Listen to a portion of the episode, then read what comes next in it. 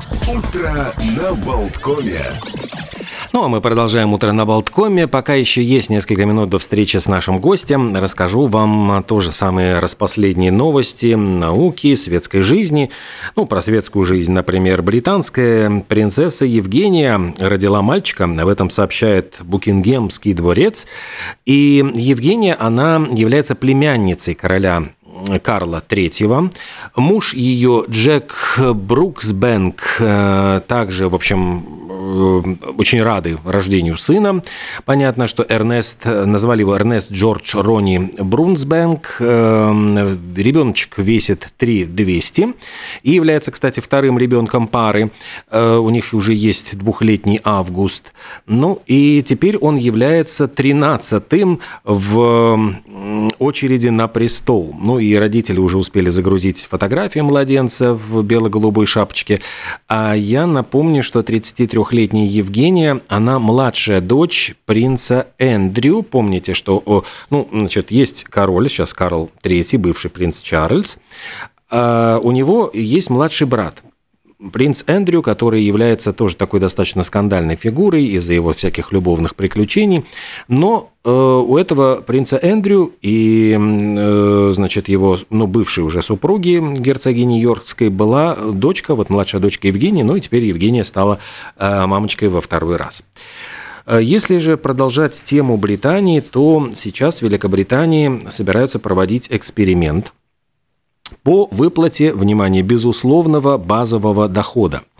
Что это означает? Э, значит, ученые собираются взять какую-то группу, выборка из 30 случайно выбранных людей, и в течение двух лет ежемесячно будут выплачивать этим людям 1600 фунтов стерлингов ну, вдумайтесь, вот просто за просто так, за красивые глаза, ничего не нужно для этого делать.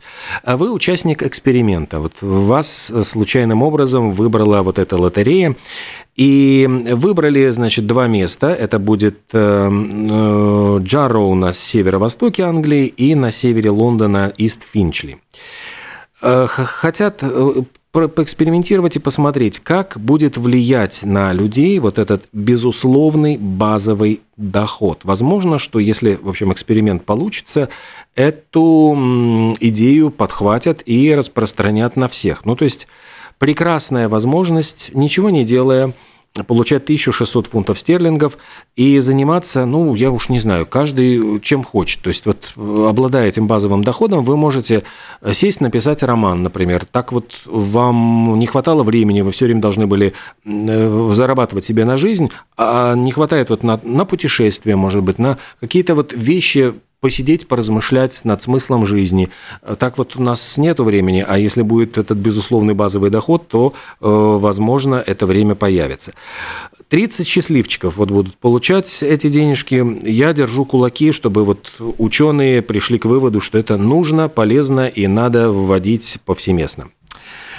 Э, Еще из новостей науки удивительные совершенно новости о том, что ученые обнаружили на юге Африки Э, останки э, наших предков Homo naledi, и это самое древнейшее известное захоронение. Э, оставлено это было захоронение 244 тысячи лет назад – Homo naledi – это такой, я бы сказал, вот предок достаточно сложный, спорный. Он где-то общий, общие предки с сапиенсами и неандертальцами. Это какая-то вот такая вот общая веточка. Э, мозг их был втрое меньше, чем у наших прямых предков. Однако уже они научились хоронить своих мертвецов. Делали это еще 240 тысяч лет назад, задолго до появления таких традиций у Homo sapiens. И говорят, что на этой же эм, на этой же вот э, пещере, в этой же пещере обнаружили очень интересные и э, рисунки, выцарапанные какие-то геометрические фигуры. Так что возможно, что антропологи вот на пороге какого-то очень важного открытия. Э, ученый, ученый Джозеф Ди Турин, который, я про него уже как-то рассказывал, он провел под водой 93 дня. И сейчас вот, когда этого ученого извлекли из э, вот этой камеры, где он находился под водой, вдруг внезапно удивились тому, что за вот эти 93 дня организм ученого помолодел примерно на 10 лет. Медики измерили всякие его значит, ну, параметры, последовательность ДНК, которая становится меньше с возрастом, но сейчас она стала на 20% длиннее, когда он, он, я напомню, в марте погрузился под воду и провел там вот больше, чем 3 месяца. А другой положительный эффект стал, что доля глубокого сна в ночное время у него стала доходить до 66%, снижение уровня холестерина, маркеров воспаления – и вот сейчас думают и гадают, как, почему вот это нахождение в этой подводной камере на него так повлияло. Ну и объясняют, что, может быть, это э, связано с подводным давлением, которое имеет ряд положительных эффектов на организм. Ну и одной из форм лечения является гипербарическая камера, которая улучшает состояние мозга. Ну и говоря про мозг, э, немецкие биологи научили голубей спать с зафиксированной головой и в шумной обстановке. Что это значит? Они сумели прочитать сны голубей. Оказалось, что голуби тоже видят сны. Э, для этого голубей специальным образом исследовали, на МРТ делали голубям и показали, что действительно в фазе глубокого сна в организме голубя увеличивается поток спинномозговой жидкости. Все абсолютно как у людей. А что делает эта спинномозговая жидкость? Она удаляет мусор, накопившийся за день. Ну, я понимаю, информационный мусор. И в стадии быстрого сна у пернатых стали активизироваться отделы мозга, которые отвечают за обработку визуальной информации и анализ движения в полете.